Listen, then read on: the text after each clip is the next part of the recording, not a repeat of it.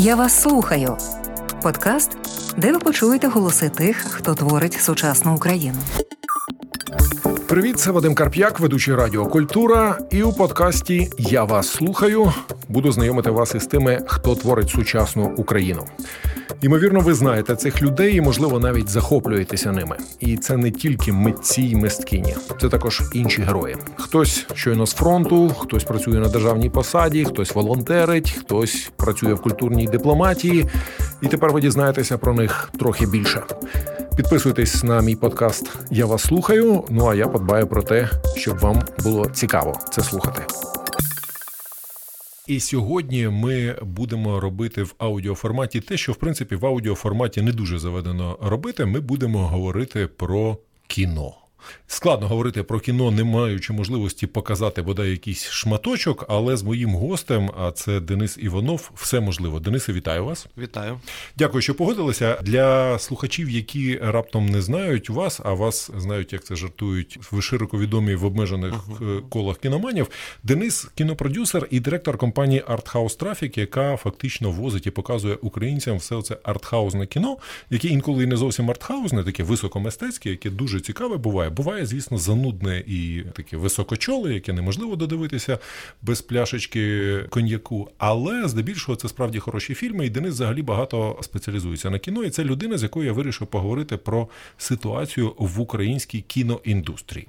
Поговорити є про що, тому що у нас кілька відразу подій сплелося в одному часовому вимірі. Київський тиждень критики. Це такий кінофестиваль, який якраз Денис і організовував зі своїми однодумцями. Покази фільмів, обговорення, цікаві люди говорять про цікаві речі. І це одна з таких найбільших кіноподій, яка зараз є в Україні. Другий момент. Недавно відбувся з'їзд Національної спілки кінематографістів України, а це дуже важливо, насправді, не дивлячись на таку легку шлейфову історію з радянським присмаком, спілка кінематографістів, творчі спілки, вона існує і вона може вилитися в непоганий громадський рух кіношників.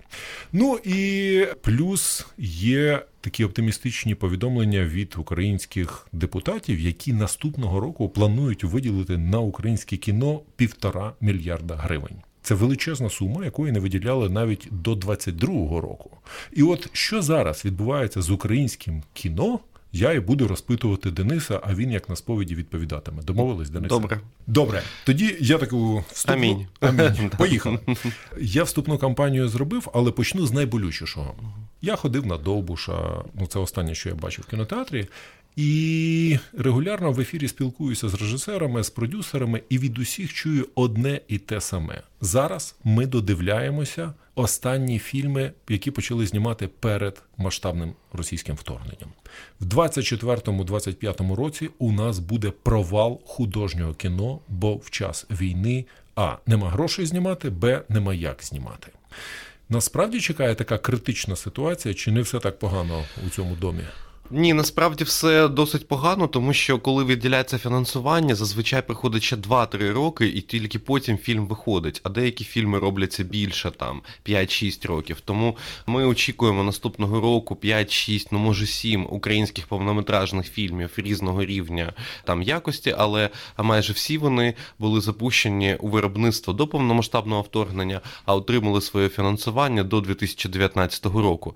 Тому тут точно буде провал, і він пов'язаний не стільки з об'єктивними причинами, з війною або пандемією, яка передувала війні, але воно пов'язано перш за все з дисфункцією нашого кінофонду, Держагентства з питань кіно, яке є основним інвестором кінопроцесу. Тобто гроші.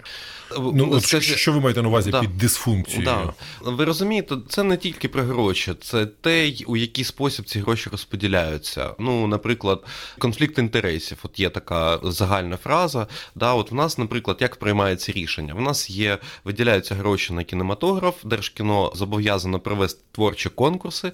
Творчі конкурси оцінюють експерти, які вибирають найкращі сценарії, а потім за презентаціями найкращі проекти і фінансують. А потім ці результати затверджує Рада. Так ось у нас трапилося на останньому конкурсі кінопроєктів, який стався 2021 року. Ми побачили серед експертів людей, чиї імена навіть не гугляться, тобто і відгуки відгуки їхні на проекти, які, ну, там, на рівні там, середньої школи, да, там, чи відповідає проект, чи є проект там соціально значимий. І на це відповідання експерта: ні, проект не є соціально значеним. Да, do тобто, you? Yes, да, I do. Да, да, да. Потім в нас є рада з держпідтримки, яка теж була переобрана, і зараз її термін дії продовжено через військовий стан. Про це йде. Ну, тому що в умовах воєнного стану ніби не рекомендують проводити конкурси. Так, але це не стосується, це не держпідприємство, це рада, яка не є державним органом або державним підприємством, або президентом України. Тобто там є вичерпний перелік випадків, коли ця рада не може бути переобрана. Да? І військового стану там немає, бо військовий стан – це не магічна відмазка для всіх, що ми тепер, в нас воєнний стан, і ми можемо тепер не робити те, що ми маємо робити там за законом. Тому зараз ця рада, вона складається, її очолює Артем Колюбаєв, який був вже фігурантом декількох розслідувань журналістів про незаконне збагачення, скажімо так, або дивне збагачення, я б навіть так сформулював. І в цій раді знаходяться люди, які фактично мають конфлікт інтересів, вони є або співробітниками компаній, які утримують державне фінансування, або очолюють ці компанії, або є колишніми співробітниками, які полишили там заради цієї посади там день-два перед тим, як стати членами ради. Тобто немає довіри там до цих результатів. Навіть в умовах обмежених ресурсів ми розуміємо, що можна діяти там ефективно. Да? У нас є обмежений ресурс, ми його намагаємося ефективно якось організувати для того, щоб зробити те, що треба. І врешті-решт в фіналі ми побачили результати конкурсу в міжнародній копродукції, тобто це означає, що фільм, крім України, вкладаються ще інші держави. Вони зайняли, ну, тобто там, може, 1% там фінансування, тобто ми фактично відрізали українських кінематографістів, які мають міжнародний якийсь статус, від фінансування подальшого, тому що якщо ти не приніс гроші зі своєї країни, вони просто не дофінансують. Якщо твоєму урядові не цікаво це фінансувати, то чому це має бути цікаво, наприклад, французькому? Да, французьким платникам податків. І ми побачили, що там більша частина конкурсу переможців, які отримали найбільшу частину фінансування, це серіали. Треба сказати, що кінематограф – це там і фільми «Довбуш», там і «Мавка», да, глядацькі, і стрічки більш такі, які направлені на культурну дипломатію. Це і анімація, і документальне кіно, і фестивалі, і кінознавчі розвідки, і розвитки кіномережі. Да?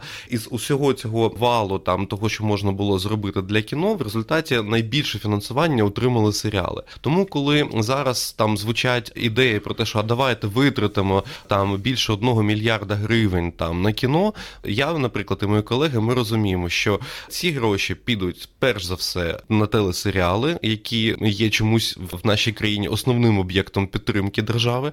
Ці серіали будуть знімати, скоріш за все, ті ж самі компанії, які до 22-го року знімали серіали з росіянами. І ми просто втратимо, ну, ми вже фактично поставили на паузу те покоління, яке за останні там 10 років дебютувало і показало свої результати, зробили свої перші фільми, скажімо так. І вони не пройшли попередній конкурс, тому вони можуть не отримати фінансування, ми можемо втратити ті здобутки. Зрозуміло. Але це ми говоримо зараз про художнє кіно. Мені хочеться хоч трошки меду якогось у цю бочку дьогтю, але ж з документалістикою в Україні не такі погані справи. Ну, всі хвалять, от українська документалістика і на фестивалях, і подивитися є, і режисери знімають, і телеканали знімають свою документалістику. Так, але документалістика, як і ігрове кіно, вона теж буде зніматися, ну, скоріш за все, але це буде нагадувати, знаєте, як можна щось зробити там руками, а потім тобі зав'язують одну руку, а потім дві, і кажуть, тепер ти можеш зробити те ж саме, тільки без рук, да, з зав'язаними руками. Тобто, насправді, я відчуваю, що наша кіноспільнота, вона зараз там зав'язаними руками, і всі намагаються робити те, що вони можуть. Більша частина документального кіно, яке знімається, воно знімається за підтримки або західних партнерів, або західних фондів, або коштом самих продюсерів, які вкладають в це свої сили там і ресурси. Тому щось буде відбуватися, але буде відбуватися через певний спротив тих людей, які мали навпаки там допомагати і давати газу. Всупереч, а не завдяки. Продовжуємо нашу розмову про український кінематограф із Денисом Івановим, кінопродюсером і директором компанії «Артхаус Трафік». Сумну картину ви, Денисе, змалювали, але я Хочу уточнення. Кілька разів у вашому поясненні я почув фразу «ми». Ми хочемо, ми не отримуємо. І в мене склалося враження, що є певний розкол в кіноспільноті такий «ми» і «вони». Вони, умовно, це ті, хто сидить на бюджетних коштах, які б вони не були, а «ми» – це незалежні митці, які не мають доступу до цих коштів. Є такий розкол? Безумовно, є, бо сам принцип фінансування мистецтв, він передбачає експертність, тобто мають оцінювати експерти, те, що спроможність проєктів і їхню якість. І друге, це має бути відкритий доступ до фінансування. Тобто, коли є експертність і відкритий доступ до фінансування, не для своїх, а для тих, хто кращий, талановитіший, має там більше перспектив, тоді ми бачимо розвиток, який ми, в принципі, побачили там з 2014-го, де у нас було там майже там 8 років, за які українське кіно не просто там постало, а там з'явилися, ми почали приймати участь там в усіх великих міжнародних фестивалях, Канни, Берлін, Венеція, українські фільми, як ми бачимо, стали складати питому частину кіноринку, і не тільки там комерційні фільми, а там та ж сама стрічка «20 днів Маріуполі», яка стала там найбільш касовим документальним фільмом українським, да, і подивилися, ну, то зараз вона зібрала щось 2 мільйони гривень, да, в кінопрокаті. Це абсолютний рекорд. Для документального фільму це... Для документального фільму і фільму, який ще всі розуміють, що це не просте кіно, що це кіно, яке може тебе ретравматизувати, але люди, ми бачимо, що там суспільство наше теж подорослішало трошки. Воно готове дивитися правді в очі, воно готове оцінювати реальність і знаходити себе в цій реальності. Це хороше зауваження про прозорість правил, які мають бути, щоб не було цього поділу, але... Тут ми опиняємося в ситуації, коли виходить, що все вирішують гроші, які надає держава. Тобто йде мова про те, яким буде доступ до державних коштів. Чи можна тоді впевнено сказати, що поки що українське кіно без державного фінансування не виживе? Тобто комерційно воно не здатне зараз само себе окупити. Це трапляється не тільки в Україні, це трапляється, в принципі, в усіх європейських країнах. Тобто культура, вона не є бізнесом. Да? Бізнесом кіно є тільки в Штатах, може в Індії, в Китаї. Тобто на великих кіноринках або кіноринках, кінематографіях, які мають там велику експансію там по світу. Бельгійське кіно, німецьке кіно, навіть французьке кіно, яке є одним з найбільших експортерів по світу після американського, вони всі мають державну підтримку. Чому? Тому що це як освіта, медицина і культура, це має бути те, що належить людям, да, і це має бути функцією держави розвивати такі речі. Я пам'ятаю... Я тут хочу... Да. Оце, для мене це, чесно кажучи, відкриття. Очевидно, що я, як і дуже багато хто, маючи перед собою приклад Голлівуду і все оце зіркове голлівудське нашестя, уявляю, що ці фільми самоокупні. Ми читаємо про американські бокс-офіси, вклали там 10 мільйонів фільм, а він заробив 100 мільйонів. Клас, хороший бізнес.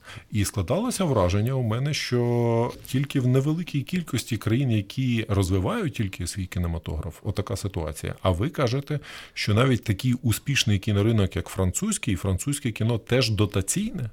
Але от це питання дотаційне зі сторони кого? Бізнесу французького чи держави? Якщо ми візьмемо Францію як абсолютно окремий кейс, то там підтримка держави, вона існує на декількох рівнях. По-перше, Франція є одним з лідерів по кінопереглядам, тобто там велика аудиторія, яка ходить в кінотеатри. І з кожного квитка йде частина цих грошей в фонд, який фінансує майбутні стрічки. І французькі платники податків теж інвестують в ці стрічки. І французькі телеканали великі, в них теж є фонди. Є регіональні кінокомісії, які теж мають там свої фонди, тому що якщо до тебе приїжджають знімати в регіон кіно, то на 1 євро ти утримуєш ще 2-3 євро, які витрачає ця група для того, щоб жити в цьому регіоні, для того, щоб наймати людей, які там працюють, і генерують там, в принципі, грошовий потік і податки. Тому ця система, вона багаторівнева там цієї підтримки. Якщо подивитися там на ту ж саму там Чеську Республіку, Данію, Швецію, там є Міністерство культури, є кінофонд, який або підпорядковується Міністерству культури, або існує окремо. І цей кінофонд проводить конкурси кінопроєктів і для того, щоб підтримати свій голос. У 2014 році в нас з колегами російськими, да, були жваві дискусії, коли ми казали: друзі, ну ви нас хочете захопити, але, ну вибачте, в нас теж є культура, що ви нам розказуєте? Вони кажуть: і що у вас є з кіно? Чим ви можете похвастатися? Які у вас є актори? Що у вас за режисер? А де ваше кіно вообще? Що воно в прокаті зібрало? Зараз ми можемо відповісти на це запитання. Саме завдяки державній підтримці році, певний період, в нас розквітло кіно, всі його види, да, і документальне, і анімаційне. І зараз це згортається. Зараз у нас залишаються телесеріали, які є дуже специфічним жанром. Я насправді не знаю, наскільки етично зараз витрачати більше мільярда гривень, вливати в структуру, яка, ну, очевидно, має корупційні такі ризики, в той час, коли ті ж самі кінематографісти другий рік намагаються збирати там на ті ж самі дрони. Але я от підсумую цю частину розмови, бо для мене це чесно откровення, певне. Тобто виявляється, що американський досвід кіноринку, який такий самоокупний, величезна бізнес-машина, очевидно, що індійський, та, як ви сказали, і, можливо, китайський, коли є.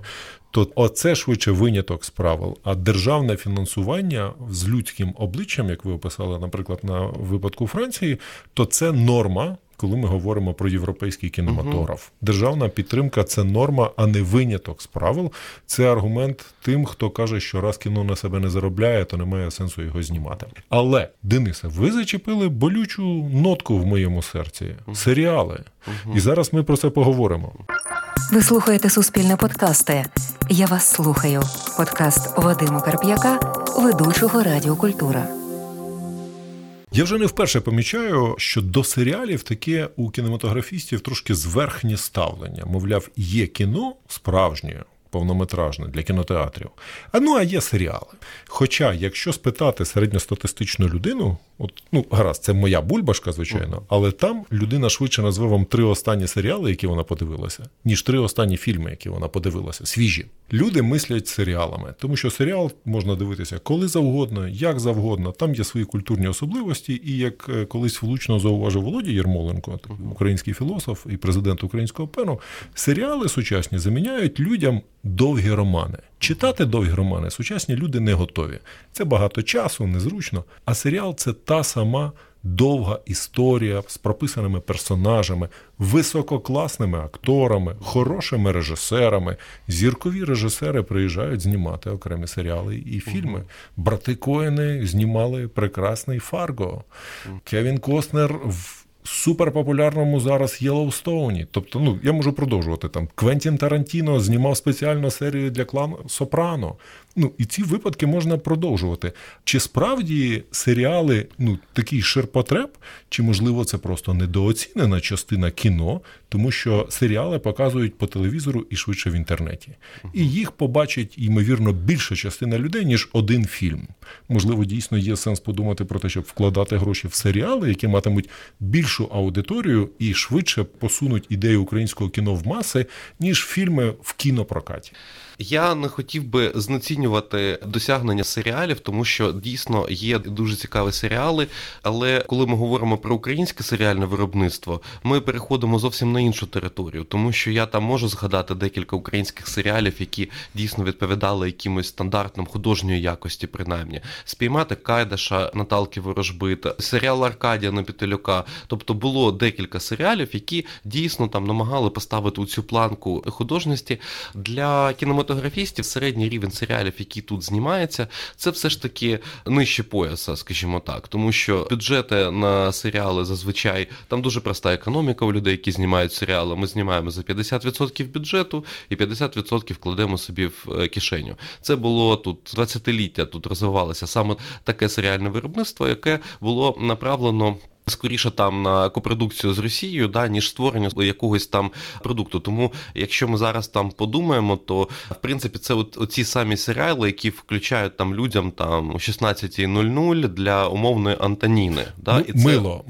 Мило. І коли ми говоримо про серіали як частину культури, то ми бачимо, що вони не виконують там свої функції. Бо в нас зараз іде такий дуже важливий історичний момент, просто злам. Ми, як нація, маємо сформувати міф про себе. Тобто нація – це завжди оповідь про себе, що ми оповідаємо про себе. І от ми можемо взяти, наприклад, приклад серіалу «Юрік», да, про події в Маріуполі, і стрічку «20 днів Маріуполі». Да, серіал «Юрік» подивилася мільйонна аудиторія через те, що телебачення – це безкоштовне медіа. Да. «20 днів Маріуполі» – це кінотеатр, де люди мають піти, витратити час, заплатити за квиток і так далі. І не в кожному місті українському є кінотеатр. Але коли ми говоримо про розповідь про себе, серіали середньої якості українською, якою вони є зараз, вони не створюють цієї розповіді українців про себе. Це є такий симулякр, да, того, що відбувається. І якщо подивитися на ті серіали, які були профінансовані, або там, де підписані принаймні договори Держкіно України або Міністерством культури України, да, санаторій Незабудка, та скандальний серіал Юрія Горбунова, який, до речі, входить в Раду з державної підтримки при Держкіно і не стісняється піднімати руки за проекти, які фінансуються. Юрій Горбунов член цієї ради, так? Тобто Юрій це конфлікти інтересів. Да.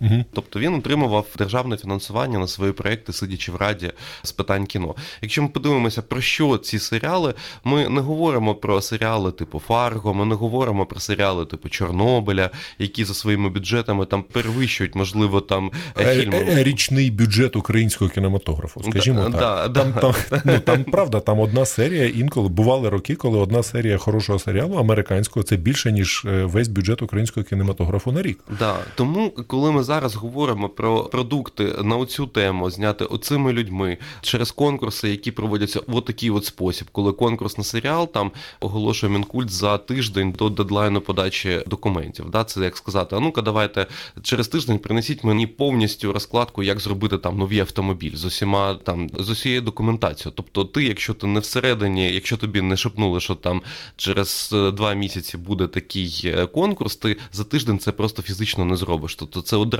обмежує людей, які там отримують це фінансування. Тому я не знаю, мені здається, що в нас тут зараз питання виживання, а серіали, особливо ті, які профінансовані в такий спосіб, вони мають почекати. Ну так, безперечно, що спосіб фінансування він не прозорий, і те, як суспільство кілька місяців тому обурилося, які серіали збираються знімати за державні гроші, свідчить, що людям не байдужа ця тема. Але я тут побуду далі адвокатом цих серіалів, тому що ви ж наводили приклад, як від 2014 року, коли почали вкладати гроші державні в українське кіно, як воно за цей час розквітло і до 2021 року, ну до пандемії, було. І навіть зараз ми ще живемо на тих запасах і маємо що возити на фестивалі.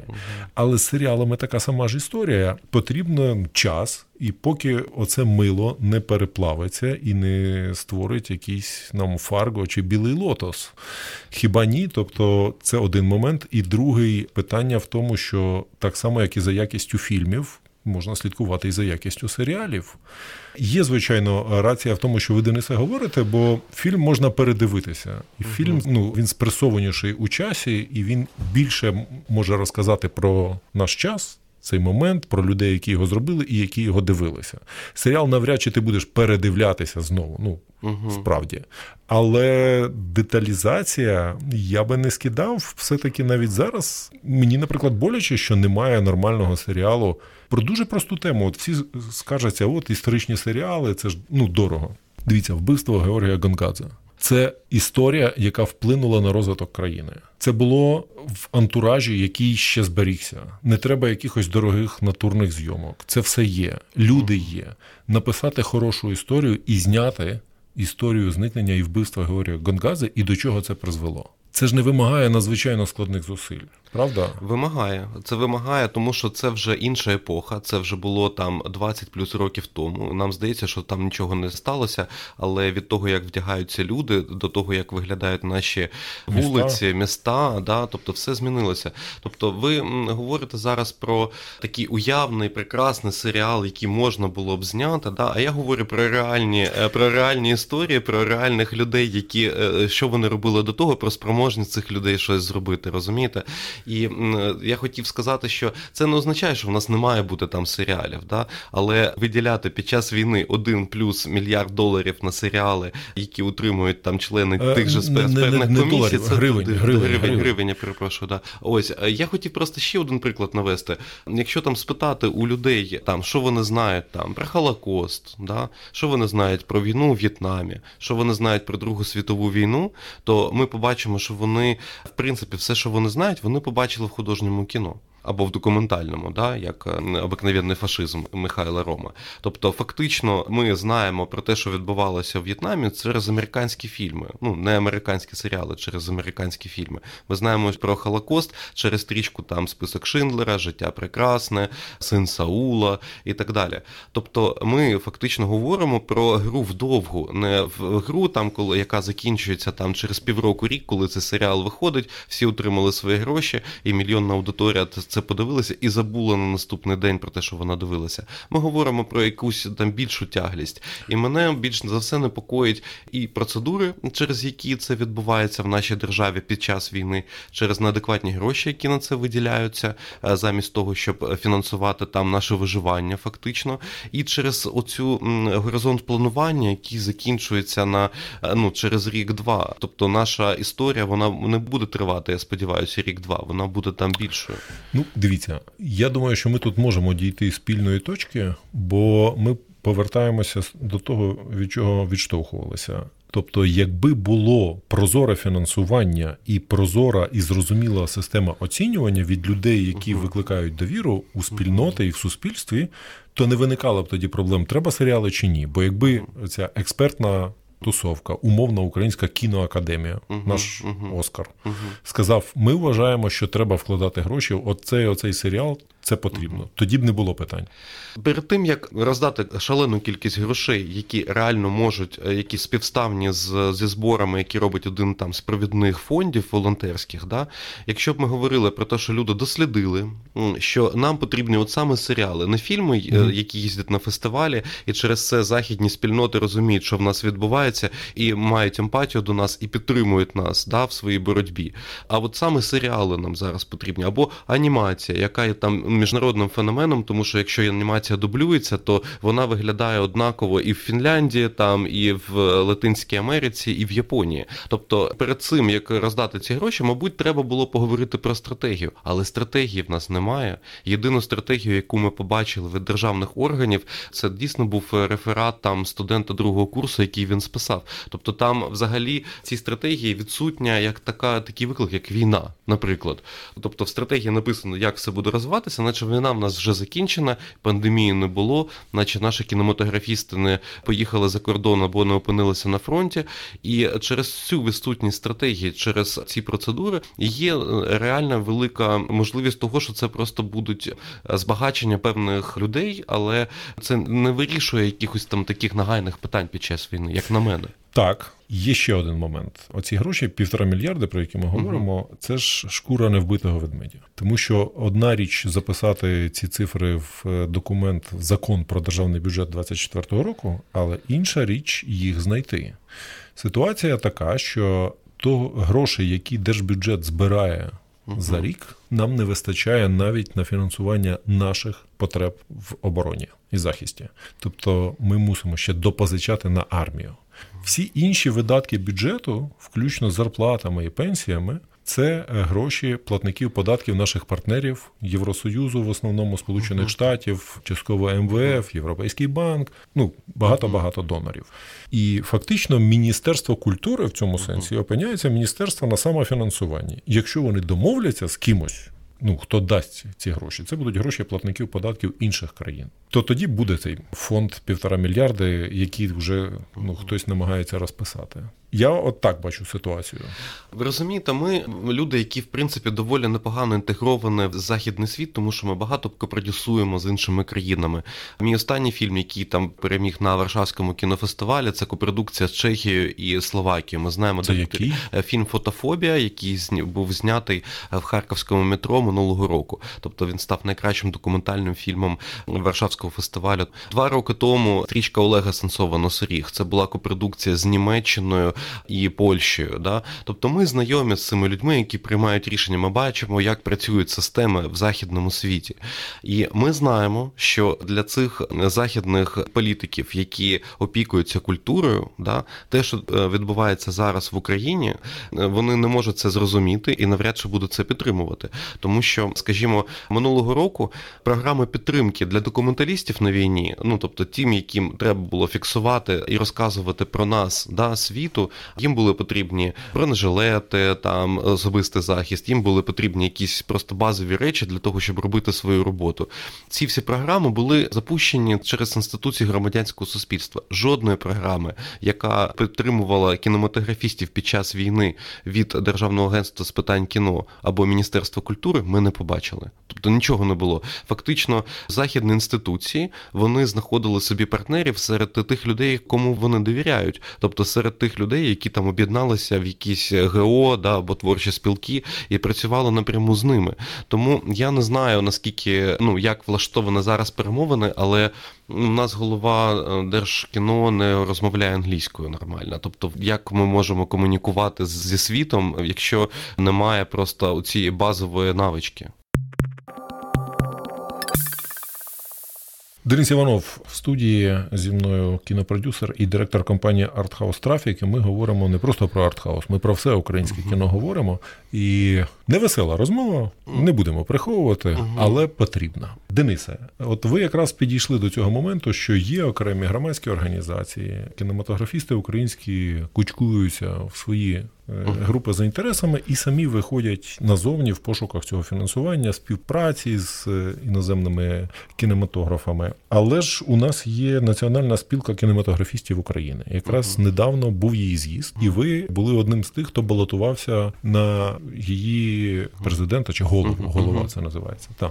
І вашими ж словами було сказано, що дуже багато хто з молодих кінематографістів не готовий вступати в лави цієї спілки, мовляв, це вже трошки нафталіном.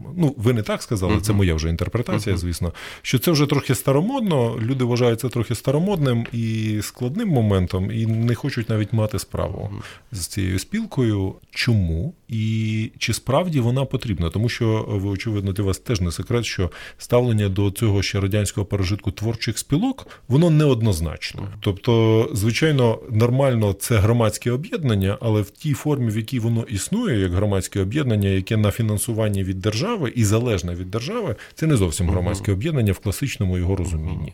То чи є сенс справді реанімувати цю спілку кінематографістів і пробувати робити її модерною і сучасною, чи, можливо, є сенс подумати про створення якогось альтернативного органу?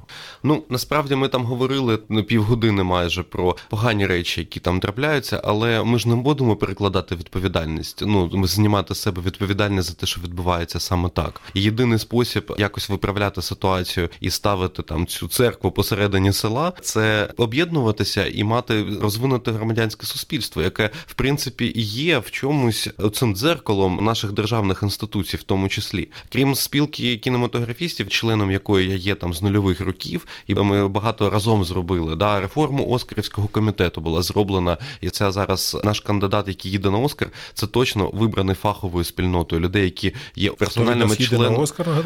Цього року це 20 днів Маріуполі, стрічка документальна. Минулого року поїхав Клондайк, позаминулого року поїхала стрічка Погані дороги Наталки Ворожбит. Тобто це всі фільми, які, є там історія українського кіно сучасного. Але 2 роки тривала там ця робота. Тому, крім спілки кінематографістів, я, наприклад, є там в правлінні Української кіноакадемії, яка зробила багато для того, щоб зробити бойкот оцій м'якій силі російської культури на фестивалях. Тобто це була виключно така громадська ініціатива, до якої держава там, може там якісь листи підписувала, але точно не була всередині процесу, щоб викинути Московський кінофестиваль з міжнародної організації кінофестивалів, акредитації ФІАП, для того, щоб зникли фільми, фінансовані Міністерством культури на міжнародних фестивалях. Це все робили люди, які об'єднувалися там в певні організації.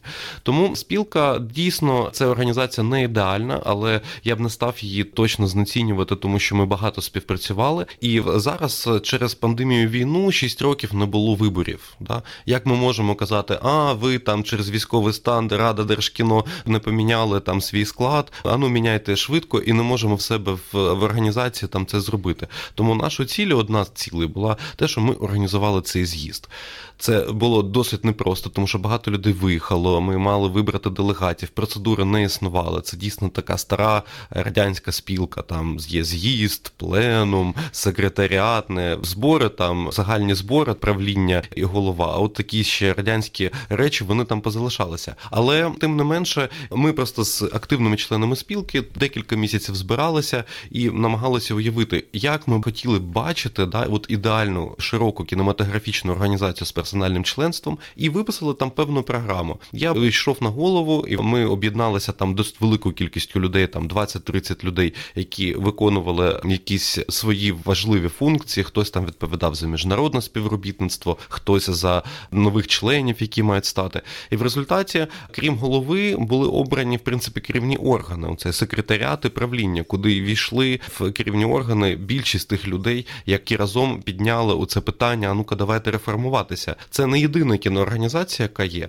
але це важлива кіноорганізація. І треба, мені здається, робити рухи для того, щоб її зробити там якісь реформи. Вона навіть в такому вигляді існує і виконує свої функції. Наприклад, те, що продовжив Кабмін повноваження Ради з держпідтримки, яка декілька разів зганьбилася там на конфлікті інтересів, і зараз ця рада буде розподіляти цей $1 мільярд гривень, спілка подала в суд. Це була єдина кіноорганізація, яка зробила дорослий крок, яка знайшла адвокатів. І зараз іде судовий розгляд там цієї справи проти того, щоб отакі речі позазаконні відбувалися. Тобто спілка стала на якісь базові такі принципи здорового глузду. Да, в неї є дуже багато там різних моментів. Це стара творча спілка, там є всі хвороби там цих старих творчих спілок. Але, на мою думку, треба використовувати ті інструменти, які є. Інших в нас немає. Можливо, буде створена там якась інша організація. Є багато кінематографічних організацій, які є активними. Я там приймаю теж участь, але я спілка, я теж її член. А це цікавий момент. Подали в суд на оце рішення розподілу отих 468, здається, мільйонів гривень, про які говорилося? Ні. В нас в березні цього року мала за законом бути оголошений конкурс на нових членів Ради, і Рада, яка розподіляє фінансування, так, яка каже, що ми віддамо все серіалам, а не фільмам, або анімаціям, або документалістиці. Оця Рада, яка зараз мала вже піти, вона не пішла, тому що її повноваження були подовжені. Просто закон через коліно і подовжили. І це незаконно, тобто там мав змінитися склад цієї ради, прийти нові люди, і, можливо, було б абсолютно інша картинка в нас майбутнього. А зараз у нас картинка така, яка вона є. І як триває процес? Зараз вже перейшли до розгляду. Наступне засідання буде в листопаді. Тобто там третіми особами залучили всіх членів Ради, тому що члени Ради, вони отримують стипендію за свої, для того, щоб не було конфлікту інтересів, вони отримують щось там 50 чимось тисяч гривень для того, щоб не мати цього конфлікту інтересів і займатися суспільною роботою. Але це не відбувається. Дякую за роз'яснення, Денисе. Продовжимо буквально за секунду. Денис Іванов у мене в ефірі, мене звати Вадим Карп'як. Денис – директор Артхаус Трафік, компанії, яка займається кіно, і кінопродюсер. От згадував про те, що його фільм про харківський метрополітен отримав на Варшавському кінофестивалі першу премію, переміг фактично в номінації документалістики. Я хотів якраз трошки про хороше, бо ми так сконцентрувалися. В принципі, воно все про хороше, просто з відкритим забралом.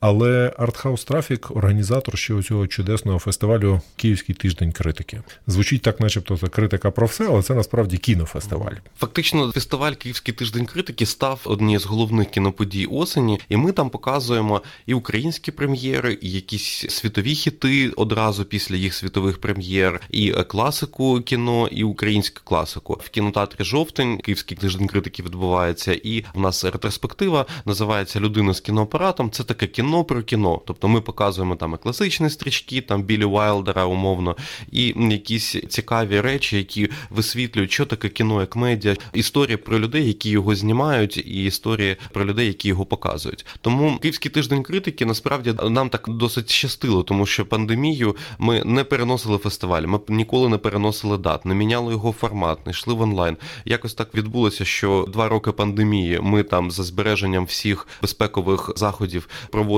там цей фестиваль, там всі сиділи в масках. В минулому році під час повномасштабної атаки там ракетної на Київ і блекаутів ми знайшли там декілька рішень. Одним із перших підключили генератор там до кінотеатру, і всі сеанси відбулися так, як вони мали відбутися. І я дійсно дуже пишаюся цим проектом і цим фестивалем, тому що він от і є для мене там оцією такою незламністю. Знаєте, коли йдеш по темному подолу, все виключено, повний блекаут, і єдине світле місце, яке от як храм світиться, це кінотеатр. кінотеатри. І там люди в якийсь момент зрозуміли, що там все відбувається, там можна випити кави, там можна подивитися кіно і поринути в цей магічний світ, який реально дуже сильно відрізняється від того, що люди бачать на вулиці. Тому цього року, слава Богу, нам пощастило більше, але я думаю, що увага і любов до глядачів, вона все ж таки тобі платять назад. За те, що ти про них дбаєш, вони тобі теж платять назад. Це дуже такий натхненний проєкт. Знаєте, спілкуючись з книговидавцями українськими, я знаю, що незважаючи на велику кількість людей, які виїхали, ті, що залишилися, купують багато книжок. Тобто українці почали купувати багато книжок, в основному і українських, саме це важливо.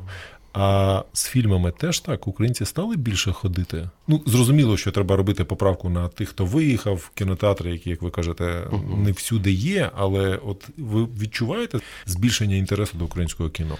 Безумовно, інтерес є, і ми бачимо, що зараз кінопоказ, він відроджується. Якщо там минулого року в нас було мінус 70% глядачів не дійшли до кінотеатрів, або там кінотеатри були знищені, або люди виїхали. Цього року ми бачимо, що ця ситуація почала вирівнюватися, але ми бачимо і дуже великий запит на реальне класне кіно, тому що в нас там о 9:50, о 10 ранку ми бачимо, що сидить в кінотеатрі 2 аншлаги.